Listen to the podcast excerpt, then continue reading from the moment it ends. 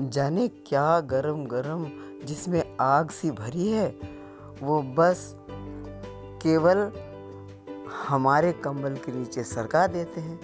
जो भी आता है, वो बस यही काम करता है हमारे साथ। अब हम यहाँ नहीं रहेंगे। हमने अपना निर्णय सुना दिया।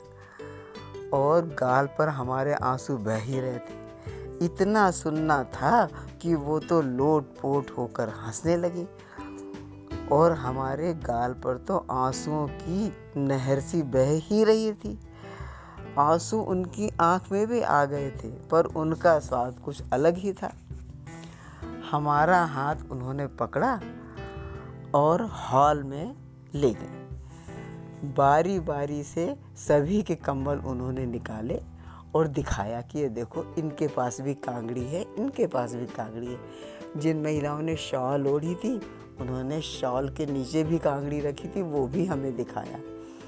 हमसे कहने लगी, ये जो कांगड़ी है ना, ये गरम रखने के काम आती है, ये किसी के जलाने के काम नहीं आती है।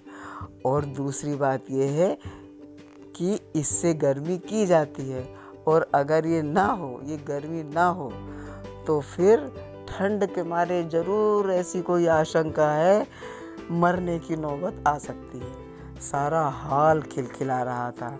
हम बनारसी साड़ी पहने अपने आंसुओं को नंसी के आंसुओं से समायोजित करने में प्रयत्नशील थे। उन्होंने जब गले लगाया तो उल्लास में, संकोच में हम बस डूब उतरा रहे थे और कागड़ी, उसी ने तो ये सब गुलगपाड़ा किया था।